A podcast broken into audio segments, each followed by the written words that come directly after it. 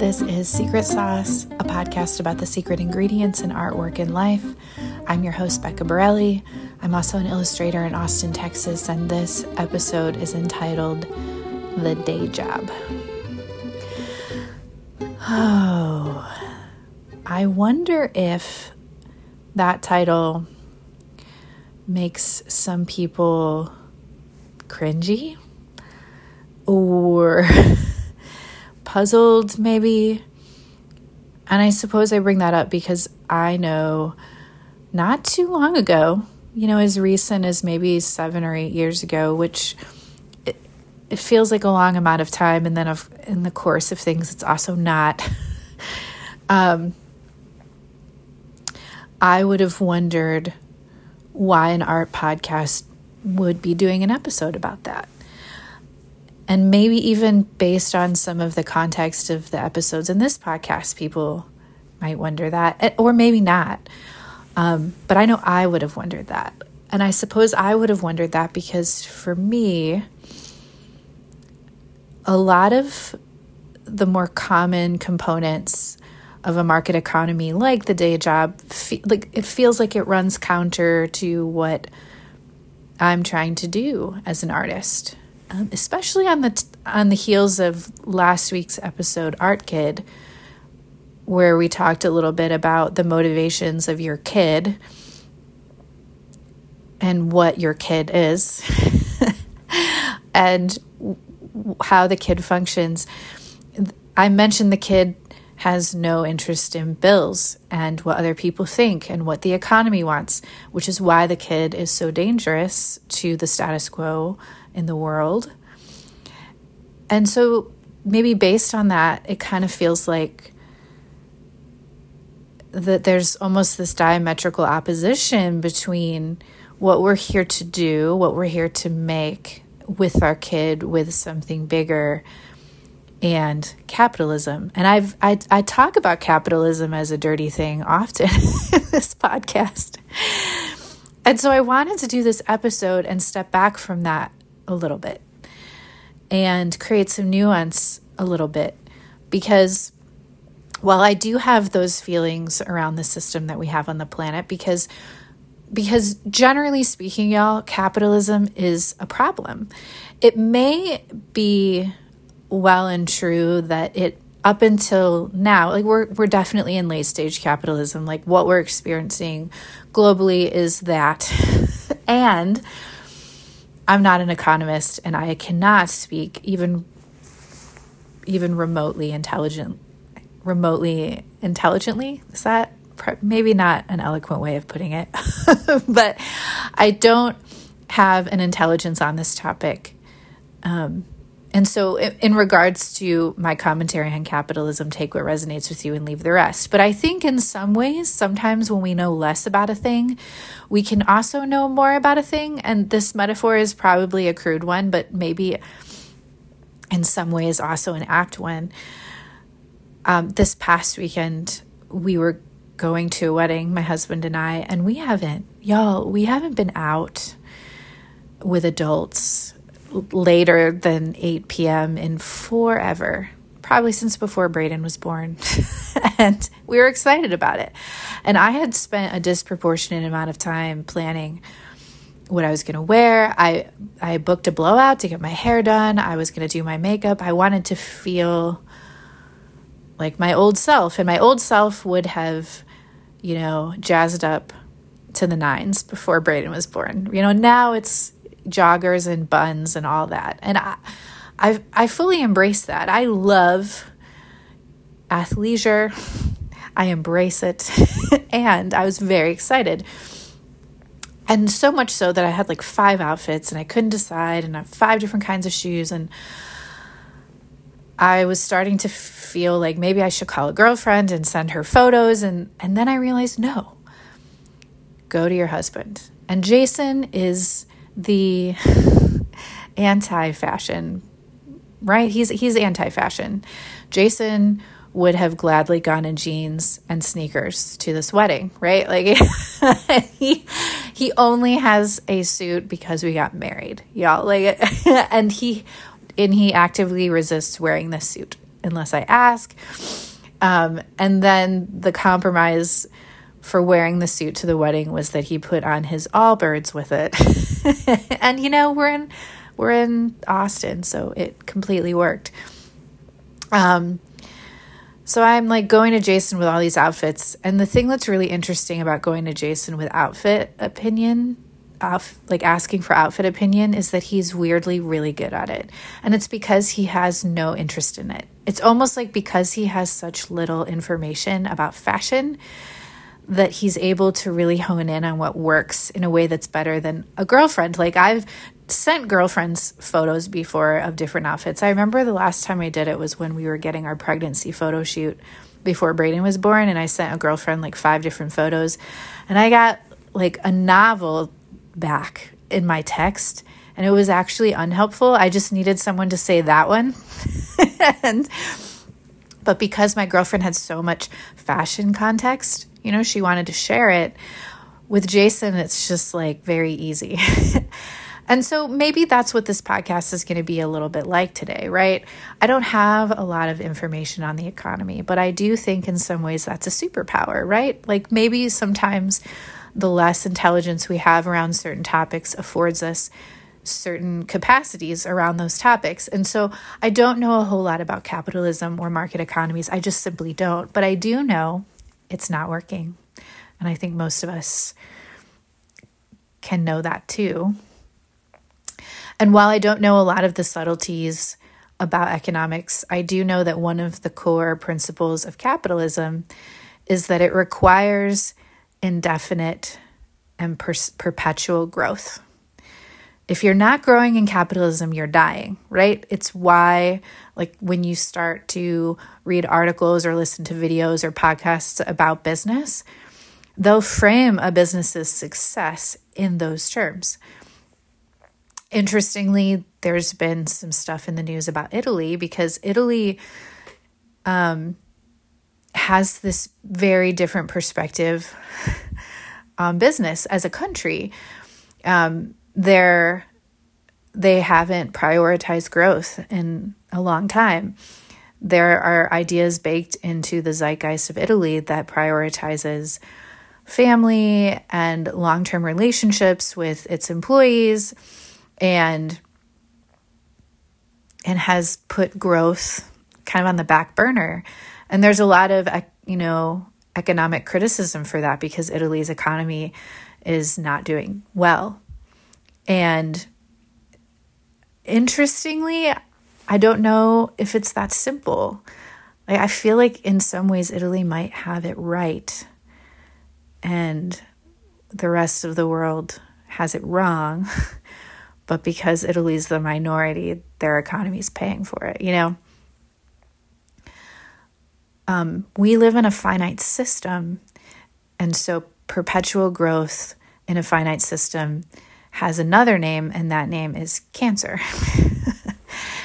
um, we are cancer of the earth. We are growing beyond that's that's what cancer does to the human body it's what we're doing to the planet it's why we there's increasing numbers of people knowing that that system has to change if we're going to stay here right and so I've talked about that, that was a tangent, but I've talked about that on this podcast, and I've talked about capitalism as a negative thing. And so I suspect that some artists listening to this can relate.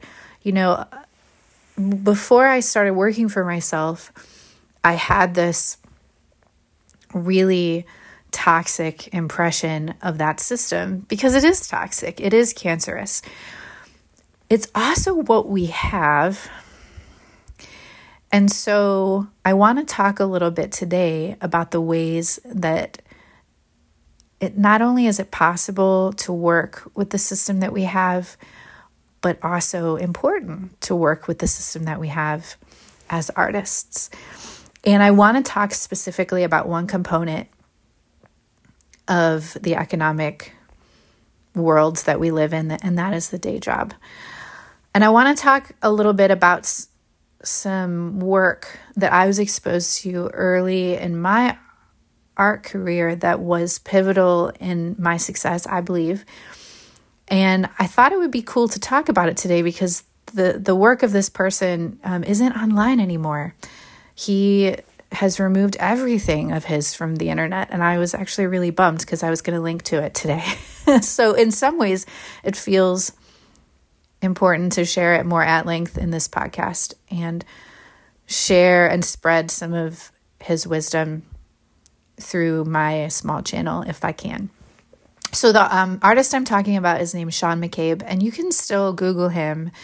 Um, a Google search of Sean McCabe kind of pulls up some of his more recent videos and some information about him taking a sabbatical and a pretty large break. I think he actually hit a substantial amount of burnout and made some pretty sweeping decisions in his life. And I can relate to that. It was partly why I took a step back from my business after Braden was born.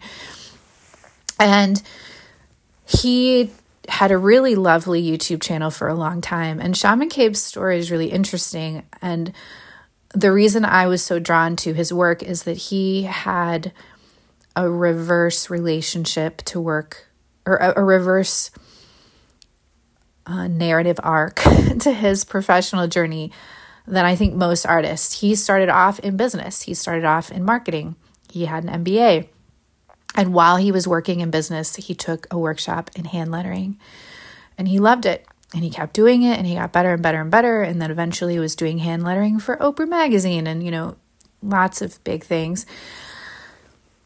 And he had this robust background in business. He was able to combine it with artistry, have a lot of success, but he also had a lot of passion for teaching that because he realized there was this niche that it's not intuitive to artists on how, how to move forward in business. And his channel was awesome, awesome resource for artists who are interested in monetizing their work, having some type of public face with their work.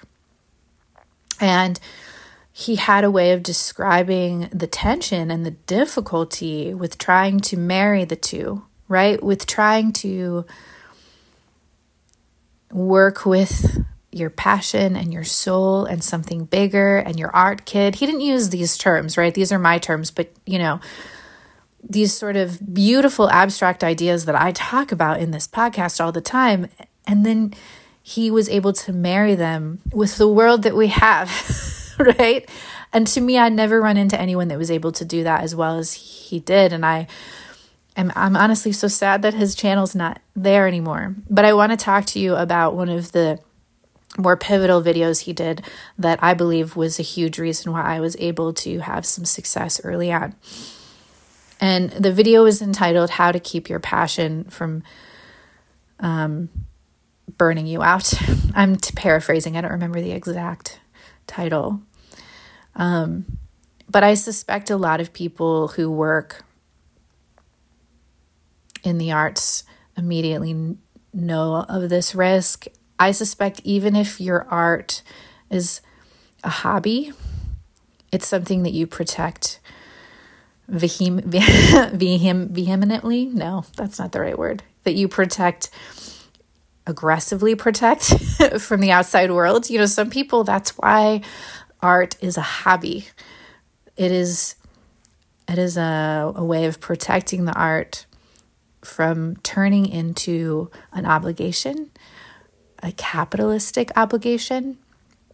And that's not wrong. This was one of the first things that I really appreciated about this video that he did. He said, No, if you're nervous about putting your work out into the world and monetizing it, you're right to be nervous. because when you start paying your bills with the thing that you love, that your soul wants to do, um, you are, in essence, subjecting the thing that you love to this really toxic system. You know, there's that that's not wrong to worry about, right? Like that's a very um, real concern. And, and it happens to a lot of artists. And he had this very beautiful and practical way of moving through this process. And one of the components that he talked about, I want to talk about today, and that was the day job. And this was illuminating for me because up until listening to Sean McCabe talk about the day job, I was under the impression, and I suspect a lot of artists also are, that the day job is the antithesis of our artistry. Like it's the thing that we should want to stop so that we can make our art. Like the day job is taking us away from what we're here to do with our art kid, what we're here to do with something bigger. That the day job is poison, that the day job is part of the man. All those things are true, right? This is an example of the both and. But what Sean McCabe said that I hadn't thought of was that if you choose it, the day job is a profound ally for your most authentic artistry. And I want to talk about that today because it was this root idea that I believe allowed me to really connect with my art kid, really connect with something bigger, and make things in tandem with them in a way that someone who jumps off the cliff, lets go of their day job. They're like, I'm gonna, you know, and isn't that a story that's very seductive, right? Like, there's a lot to be said for that story. Um, there's people that share that story, um, and their story is shared so often because it it feels very beautiful, right? Like I quit my day job. I moved across the country. This is a story that we like to hear from actors and actresses that are really famous in Hollywood, right? Like, my parents thought I was crazy, but I quit my day job and I packed up my car and I drove to LA and I like lived in my car and whatever. And then, and then now I'm famous and rich and you could be too. Like, that's a beautiful story. Um, for 99.9% of people, that story ends up terribly terribly. And Sean McCabe had this different story. And his story was um, that the path to your most authentic artistry is not in spite of the day job, but because of the day job. and I was smitten with this idea. So I want to start with I want to start with his he had he had three steps i'm pulling this from my memory right because i i wasn't able to reference the video before recording but the first step in this process was finding your passion. He called it passion. I want to connect it to some of the ideas in this podcast. And I would say find your art kid, Finding your art kid is a huge way of finding your passion because your passion is connected with your kid. Your kid is the gatekeeper, not only of your relationship with something bigger, but also with your passion. The thing that you would do if nobody was watching, if nobody was paying you, right? That's your passion. That's what your kid is holding for you. And he believed, and I believe this too, that if you're going to have this, this space and time to really reconnect with your kid and find your passion again, right? Because this isn't uh, and finding and finding your passion is almost the wrong word. It's reconnecting with your passion. You're born knowing your passions. My son came into this world connected to his passions even before he could sit up, even before he could use his hands, right? Like um, and then, of course, we are immediately and rapidly exposed to all kinds of programming to the contrary of that. And so, when we are so called finding our passion, we're actually reconnecting with it. It's not a finding, it was never lost, it's always with us. And so, but he said if you want to reconnect with your kid and your passion and something bigger, the first and most important thing in his opinion was having a day job. Uh, and I was like, say what?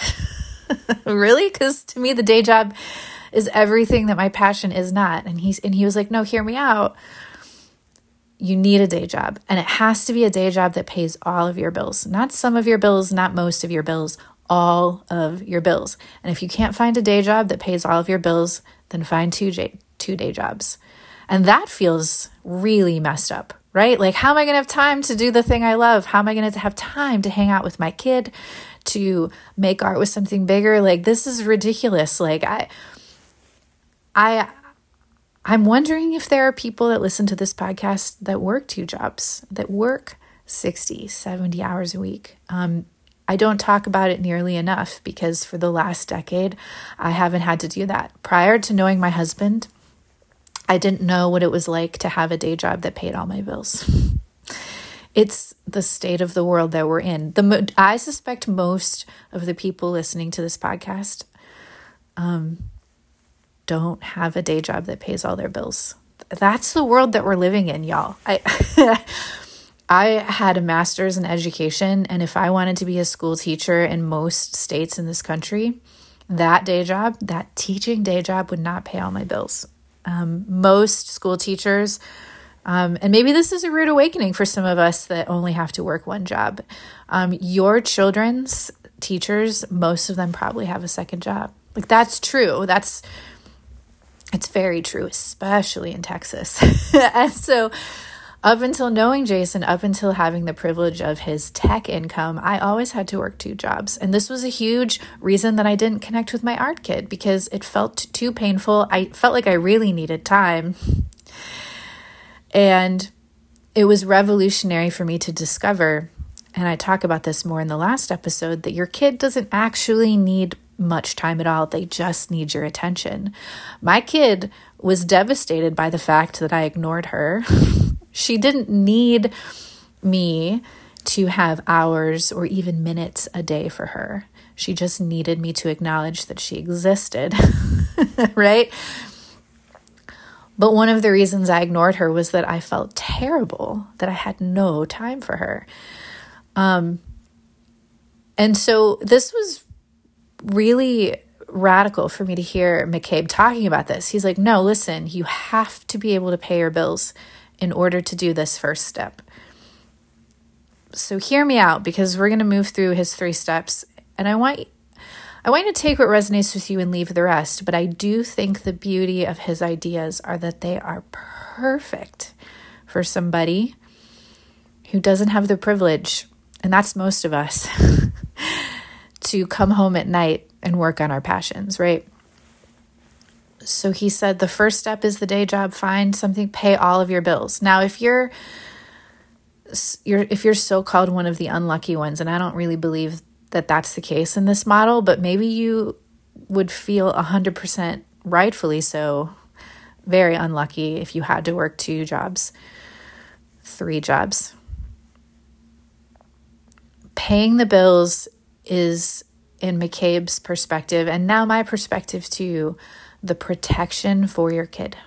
It is the vessel that is going to protect your kid, your passion from the outside world. And we're going to talk a little bit about this, you know, in detail in a minute.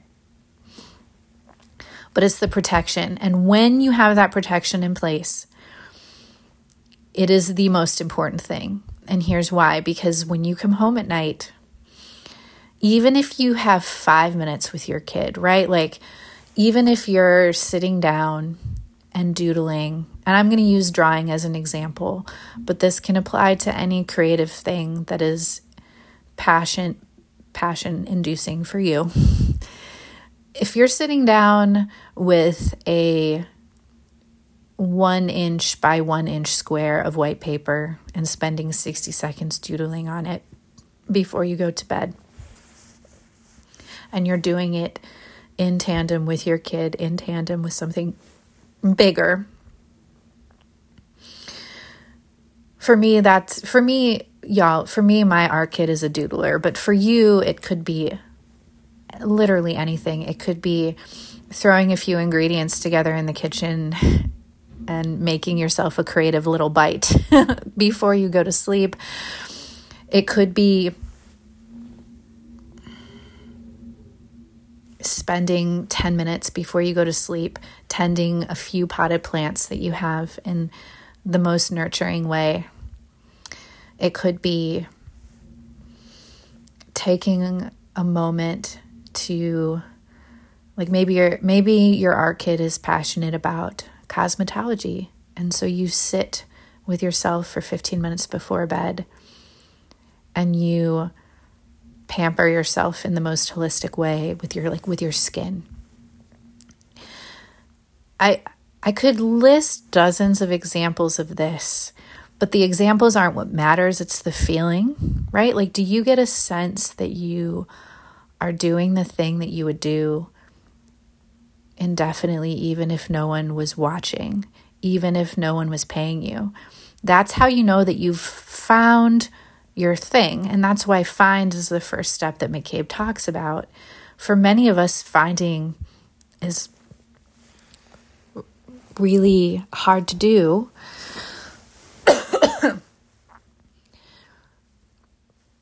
because we don't have the protection of the day job. And this was really interesting for me. I listened to this video when I was working at Trader Joe's. And Trader Joe's was beautiful. It was an amazing job. Um it's like always considered taboo to talk about money directly, so let's talk about money directly. I got hired by Trader Joe's in 2014. And they were paying higher than the minimum wage at the time. Their base pay was $9 an hour, which we all know is not enough. But it was considered like forward thinking, right? To not pay seven. 75 or whatever it is. Because I had a master's in art education, when I got hired, they had they offered me 13, which was considered like amazing. Like I re- I remember quickly realizing I shouldn't talk about that with the, my coworkers because many of them weren't afforded that privilege. And still, you know, I felt lucky to get offered 13. 13 an hour is about 27,000 a year in Austin. That's laughable. But I told myself, well, I'll just use my art making on the side and I'll take commissions and stuff to pay the rest of my bills. And immediately, what I was doing was I was subjecting my kid, and art was something bigger, to the stresses of feeding myself. And it was a huge mistake. It was a huge problem. And because of that, I wasn't actually really finding my passion or the thing that I was really here to do. That type of work can only happen when you have a safe relationship with your kid and something bigger. And I did not have that because I wasn't paying my bills. And once I watched this video, uh, it, it's when I left Trader Joe's and I went back to waiting tables and fine dining. And I remember when I had that conversation with my parents, I was 35 year old with a master's going back to waiting tables and they didn't get it. and I said, no, no, trust me. This is important because I was able to work three days a week, four days a week, paying my bills in a fine dining establishment and the shift was huge. Immediately, I had a safe container for my art making that was that was non-existent before. And McCabe is correct. Like the day job, the day job that pays the bills, if it's multiple jobs, whatever, is important. And if you have to do two or three jobs, that's, let's just be honest, that's so fucked up the F word is important there. That's so fucked up. It's one of the reasons why the planet isn't making the stuff that it should be making fast enough because most of its people can't. Um, Richard Feynman, Richard is it his first name Richard Feynman? I think so. Famous physicist. And I'm paraphrasing heavily right now, but he has a famous quote where he's he basically says the thing that keeps him up at night isn't necessarily physics and problems of physics.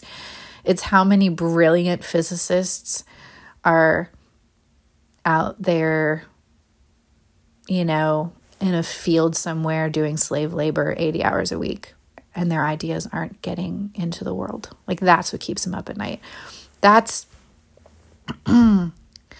that's the world that we have and so McCabe's assertion is if this is the world that we have, I want to tell those people that, to the extent they are able, find a way to pay your bills. And then, even if you're only working with your passion five minutes a day,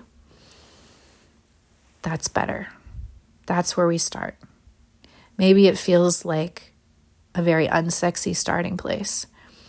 Um, for me, my starting place was sexier than most. And still, I got so much flack for it. You know, I remember friends and family being like, What are you doing? like, you have an advanced degree. Um, you know, your Trader Joe's had fabulous health insurance. Like I was leaving that to um, to go to this other thing that it didn't make sense in some ways, right? The day job in some ways feels unsexy. And from a really protective vantage point, it's so huge in protecting your art kid and your art was something bigger. Elizabeth Gilbert talks a lot about this that she wished that she had waited tables even longer than she did. I think she was she said if I recall correctly she was still waiting tables when she wrote Eat Pray Love. Like she said and and so I want to kind of use her example to move into the second step of McCabe's video which is once you f- have found the thing and you have the day job then you have this protective relationship. And in the protective relationship, you can be radical. And Gilbert talked about this. Like when you are paying your bills with people eating, like just for example, people eating at a table and they're like tipping you, and then your art doesn't have to change itself for anybody else. Here's the thing that we forget and I had I had forgotten it too when I was using art to pay my bills while I was at Trader Joe's. If your art is paying your bills, then your art is constantly being subject to change. Right? Like I remember while I was at Trader Joe's getting an email from a former sorority sister of mine when I was in college and she um, worked for a cool small business in Ohio. Um, and they were looking for a t shirt design for their upcoming summer season. And I uh, really didn't want to really didn't want to do it. It wasn't that it was a bad gig. It actually was going to pay really well. Um, it was just completely out of alignment with what I wanted to do with my art, right? Like my art kid was immediately like snooze, you know, this like and but you know, like there's this idea of like, well, I, I'm an artist and I need to pay my bills, so I guess I'm to do this thing. And so I did, and I hated it. I hated it. I actually was really embarrassed by what I sent them. It wasn't very good they ended up having to have another designer like retweak it. And because she and I were friends, she was so gracious about it. Like she didn't you know make me feel bad or anything, but I remember being like, "Oh, this is so messed up. Like I should have said no to this, but I needed the money." And when you subject the work that you're doing to that world, you immediately start down this slippery slope of compromise. And compromise is toxic to your kid it's toxic to something bigger, right? And the day job is the most beautiful protection from that. When I started waiting tables again, it allowed me to do the craziest stuff. Y'all, I've talked about this, you know, a few episodes back. Um, I made a coloring book, right? Like that was such a weird, um, non traditional thing to do. and you know what? It didn't matter if it made no money because I didn't need it to make any money. And it ended up, of course, doing exceptionally well. Um, but if it hadn't, and there were dozens and dozens of things, by the way, that I did do that also made no money, and it didn't matter because I was paying my bills with serving. This was revolutionary to me. It was the beginning of my understanding to how the day job was a profound ally in my most authentic work.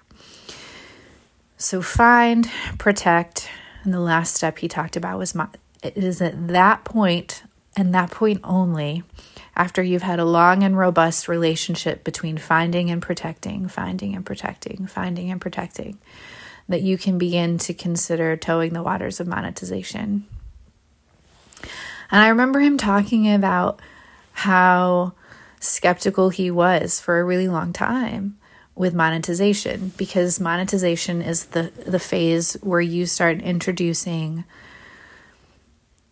your kid and making art with something bigger to the forces of the economy that we have. And it took me a while to honestly have the courage to do that. I waited tables as long as I could. And then I remember finally getting a, a call from HEB, which for some, some of my national or international listeners maybe isn't familiar, but it's a very prominent grocer in Texas, very loved business. Um, I adored working with them. They're incredibly supportive of independent makers. And also independent producers and local producers of, of the food system. They're just really, really fascinating business if you ever get a chance to read up on HEB. And I I got an opportunity to design some reusable bags for them, um, and they needed it fast and were willing to pay, you know, like triple my, you know, rate to get it. And I was waiting tables four days a week, and I it was at that point that I realized I I think I need to jump now because I had so much other art stuff going on with the coloring book and galleries and markets. And and because I had been for about 2 years toggling back and forth between step 1 and step 2 of finding and protecting with my day job I felt like mostly safe to jump into step 3 and it, and it it kind of worked. Um, it kind of worked, and I say kind of because honestly, if it hadn't been for Jason and living with him at that time, I probably would have stayed in steps one and two for as long as I possibly could have, like as many more years. I remember Jason and I having this very honest conversation where he said, you know, if there ever comes a point where you're not contributing to the household, that's fine. But what what can never happen is that our household can't be bailing your business out, you know. And it it never happened, you know. We never had to bail it out. But because I had the knowledge of not worrying about starving, we were able to do this. I was able to do this. Um, and I always feel a little weird telling that story and I also feel like it's important to tell. I remember you know, I don't think I think sometimes people that have a lot of privilege feel embarrassed to share that. Um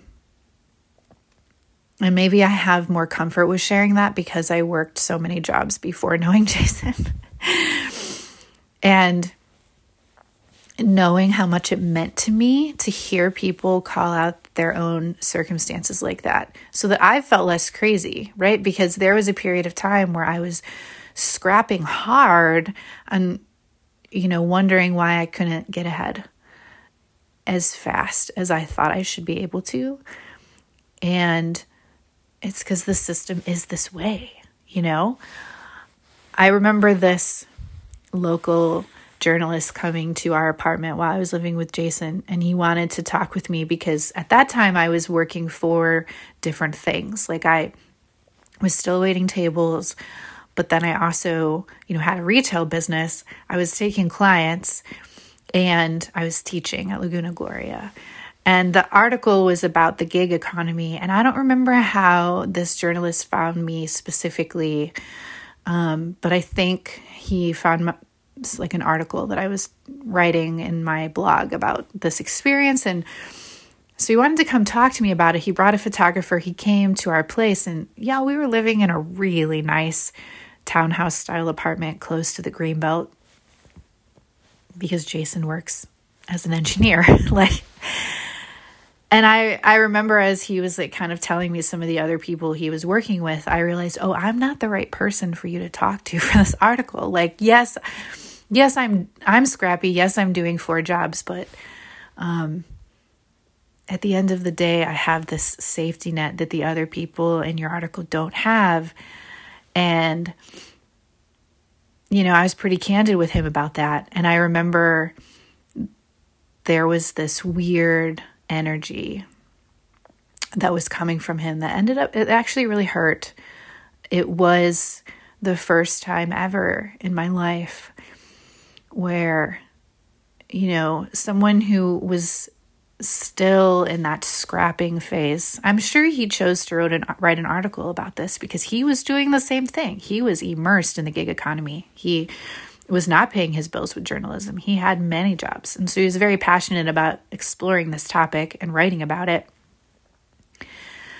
And there was some disdain that was unmistakable as we were talking that he was kind of shooting towards me. Um, and I don't I don't know if I blame him. The the people he talked to before me, like I remember him and he probably kind of wanted me to know this. Like I remember him pointedly telling me, "Yeah, we just came from Home Depot talking to the day laborers that stand outside." I'm not sure if this is common nationally, but in Austin, there's this interesting relationship that Home Depot has with day laborers, and most of them are undocumented immigrants, and they will come and they'll stand just off the property of Home Depot. and they'll just kind of hang out in a group and people that have day work know that they'll they can find them there and they can come and be like hey like i'll pay you this rate to help me shovel for an hour or whatever that was who he interviewed before me right and i I remember feeling a lot of feelings. And some of the feelings I had, admittedly, was shame. Like, wow, you know? Um,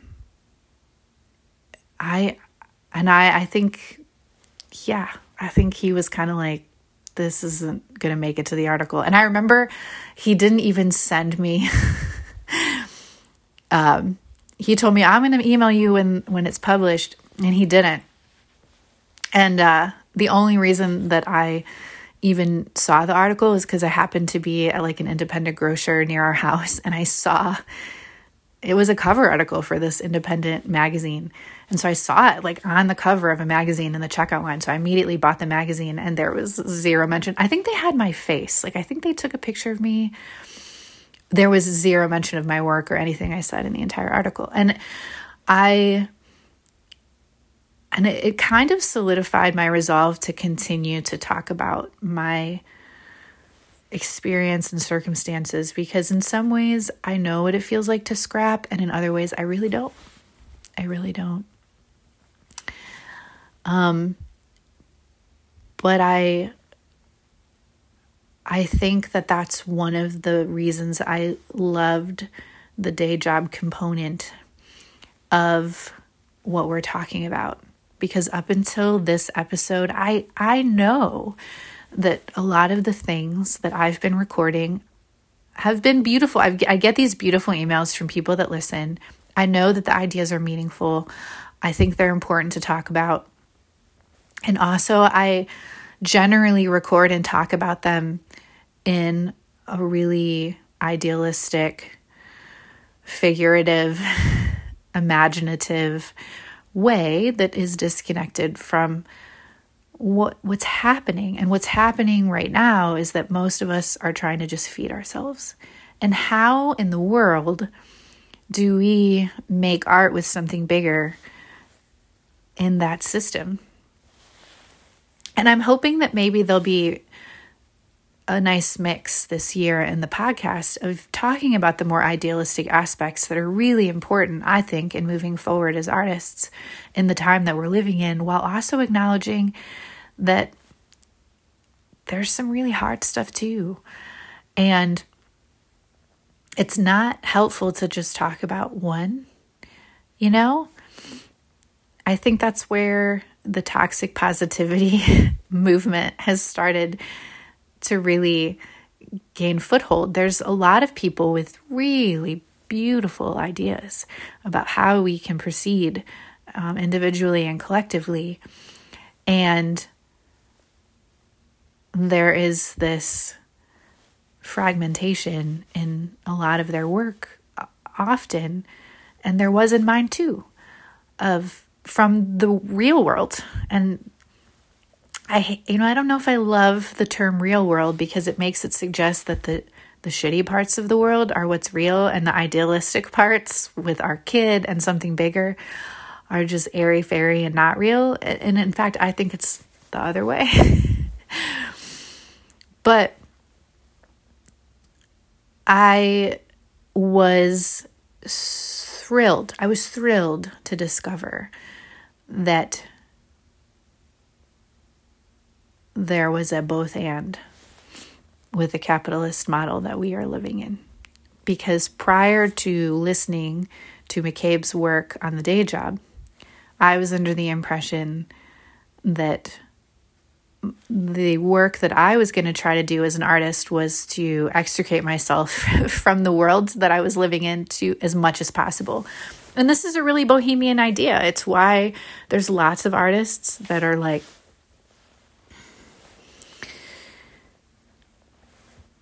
trying to make their work happen without involving the man. you know? Um, I suppose when I think about artists that are trying to do that, I think about, you know, people crammed into like as many artists as possible crammed into a tiny New York apartment and you know sitting around extrapolating upon ideas and you know trying to you know and and making stuff in their space away from the world and then trying to put it out there in any avenue that they can right like going to galleries um and that that's it's I actually have met some artists that have had that work. It's um probably not fair for me to say that the day job is the only inroad to making your most authentic work. I have some friends here in Austin who I've I shared McCabe's video with back when it was still up online. And they it was a couple friend of mine who does murals and they have this incredibly successful mural business. And i remember them saying oh but that's what we did. We just both quit our day jobs and threw ourselves into it. And i remember being like oh well never mind. And then also looking back you know there was this huge phase of saving money that they went through before they did that and that they had the privilege to do that and so even though they didn't have the day job money coming in, they had a safety net that was also acting as a protection for their passion. Find, protect, and maybe monetize. I I've been sharing this episode about day jobs as a potential avenue to monetization, but maybe monetization should be acknowledged for what it is, and that is not for everybody. I was listening to a video the other day by Mark Manson, and I don't know if I love everything Mark Manson says or the energy he has. Um, but he ha- but what I will say about Manson is that he has interesting ideas. I always feel like his way of looking at things is refreshingly different than almost anybody else. And that rarity is what draws me to listening to him from time to time. And he was talking a lot about how um we oh i lost the thread. That we are i'm gonna have to circle back around to that is i i have to say that i've not ever lost a thread in this podcast until just now. Like, so utterly and totally. Usually, it just takes like a five second pause and it'll come back. um, sorry, y'all. Um, I I will say that we are in this space and time where the day job is in many ways a sort of unrecognized ally. For many artists because we think about where we want to go and I think a lot of artists have an easier time of thinking about where where we should go because interestingly most artists are also able to imagine outside of systems really well. Um, it's hard for a lot of people to imagine a world without capitalism, but for many artists, I think it is very easy. you know, like it's one of the reasons why um, artistry is a huge part of our future. Daniel Pink wrote Why the Right Brainers Are Going to Rule the, F- the Future because right brainers and artists are so good at imagining what we don't have. The thing that artists really struggle with is imagining how to marry what we think we should have with what we do have, right? And I suspect that that's part of the reason why artists don't think about the systems that we have being helpful at all. You know, that there's a sense that we just need to dump this old crap and move forward. And if I've learned anything from being married to a very realistic, very um, pragmatic, um, practical human like an, my engineer husband, it's that um, there is a huge both and opportunity with the old and the new. That we are moving into a future with both of these things.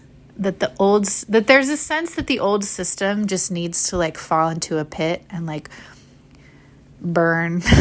And we're just gonna like fly off into the sunset without it. I suspect that our future is going to be a lot less clean And that's not necessarily a negative thing, by the way, right? That the old stuff is going to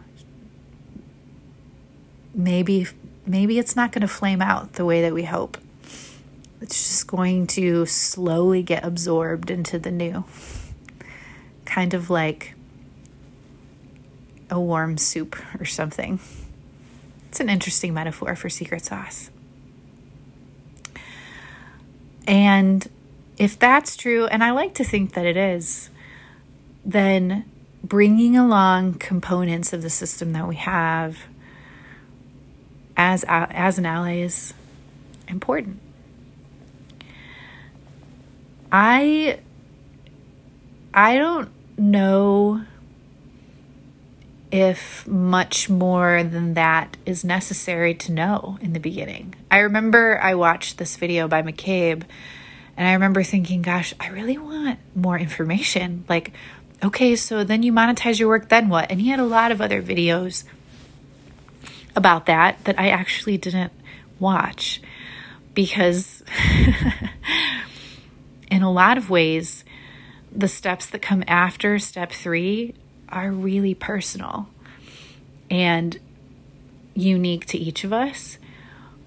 But I do believe strongly that in many instances, the most meaningful and profound radical artistry comes from, must come from a very protected space. And for better or for worse, right now, in the world that we have, one of the most effective ways that we have, one of the most effective tools that we have to protect our work and protect our kids and protect making with something bigger is through the day job, is through paying our bills. I mentioned this in the last episode, but I'll mention it again. Your kid needs you to eat.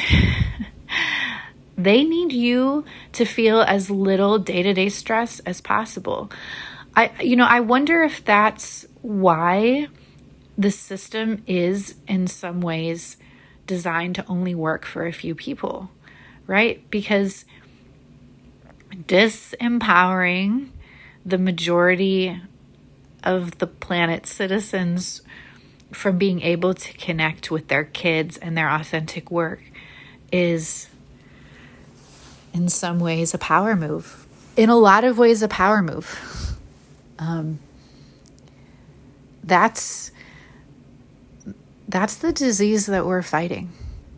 It can be really easy to imagine that we're fighting the fever stuff, right? Like that it's about all of these other little tiny things like, oh, it's about bigotry. Oh, it's about religion. Oh, it's about education.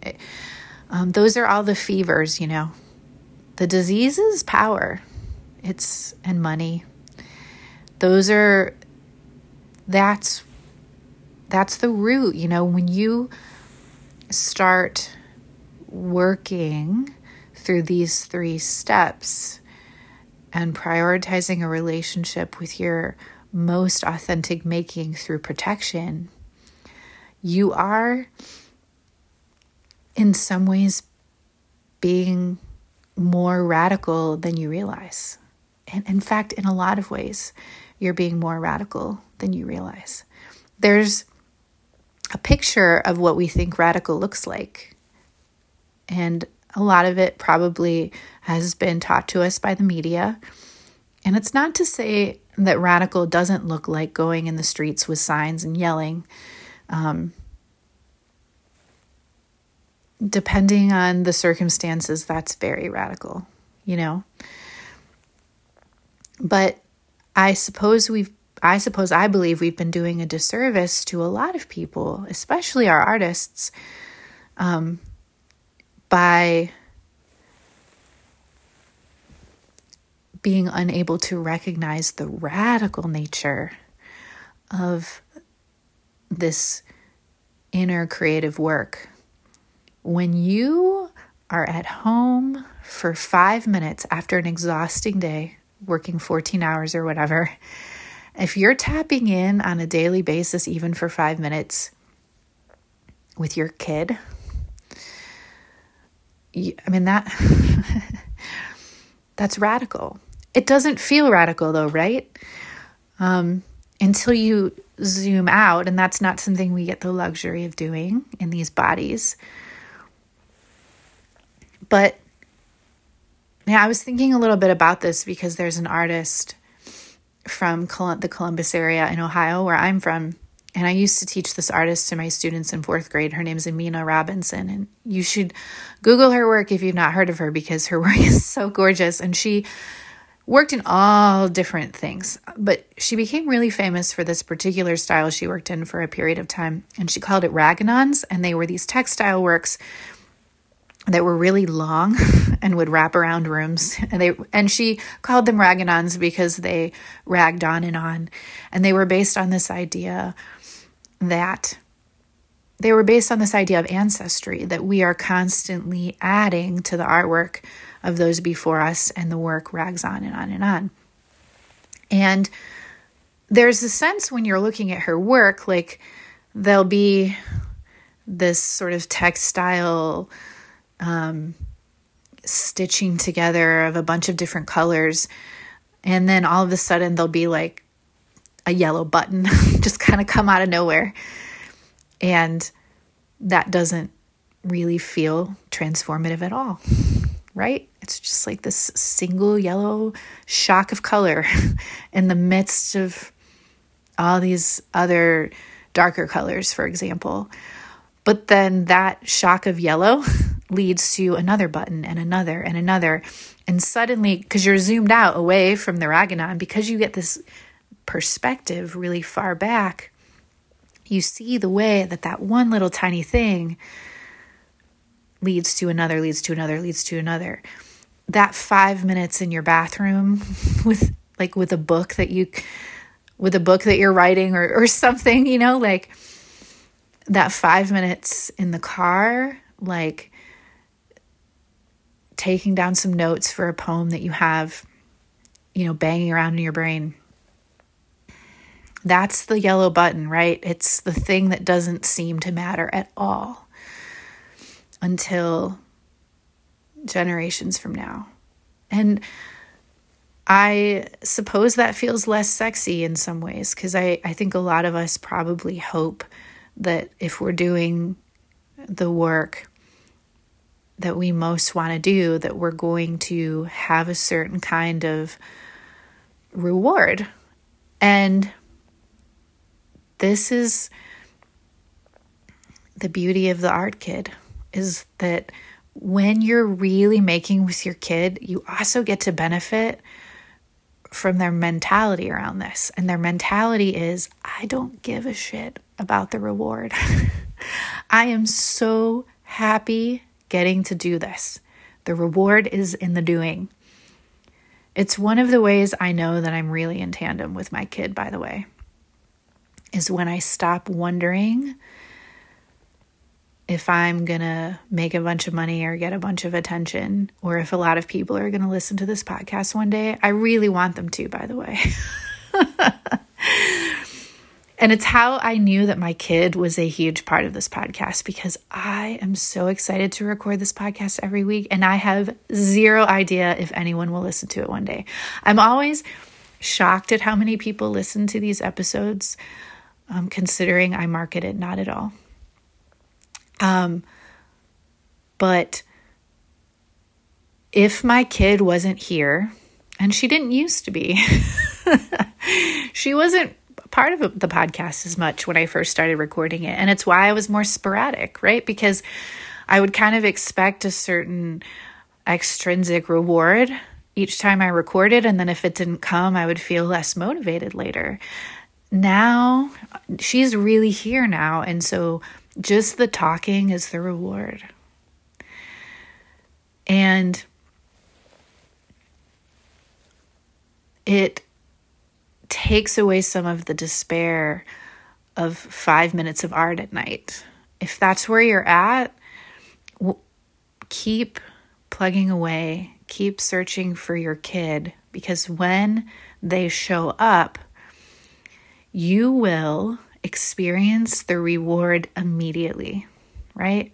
Even if it's five minutes before bed, you will experience healing and joy and pleasure in the moment. And it doesn't, by the way, it doesn't mean that suddenly everything becomes unicorns and rainbows, right? Um, there have been many days where I sit down to record this podcast and I experience all the things that I just talked about and also there's a ton of crap going on and it's really hard and I'm really sad. Like there is a tremendous both and that can occur. But I know when my kid is here because the reward is in the moment. And it takes away some of the despair of wondering what what am I what if I don't make a difference later? well, it's really cool because I'm actually not trying to make a difference later. That's what's so radical about working with the kid. I'm actually just making a difference now in my day. The rest of my day is going to be so much better because I recorded this. And that's it. And that's all that I'm doing. And in a world that's telling us to always think about later and what are you going to get and who are you going to reach. That's radical. Oh, it makes me emotional just thinking about it. Okay. This podcast ragged on and on just like an Aminah Robinson work. but I hope it provides some comfort for anybody who feels like, what am I doing? I'm working this job, like, I'm working these two jobs. I take what resonates with you and leave the rest. But there is profound, radical work happening with so many people who have no idea. It's like one of my goals of this podcast is to reframe some of the stories that we tell ourselves around the stuff that we're doing, right? There's a sense that if we're doing something meaningful, that we, you know, look more like Toni Morrison or something like winning like big awards and stuff like um that's that's not where the magic happened for Toni, by the way. Like this is something I'm learning from listening to her. By the way if you if you ever just want to feel really amazing listen to Toni Morrison talk about making art. She's you know the magic wasn't happening when she was winning the Nobel prize or whatever. The magic was happening when she was working two or three jobs and scrapping to, and raising a bunch of kids and scrapping together five minutes a day to write down something with her kid. That's where it was happening, right? And thank goodness she didn't believe those bullshit narratives telling her that she wasn't making a difference because that's when the difference was happening, right? And yeah, she got all of the cool awards later.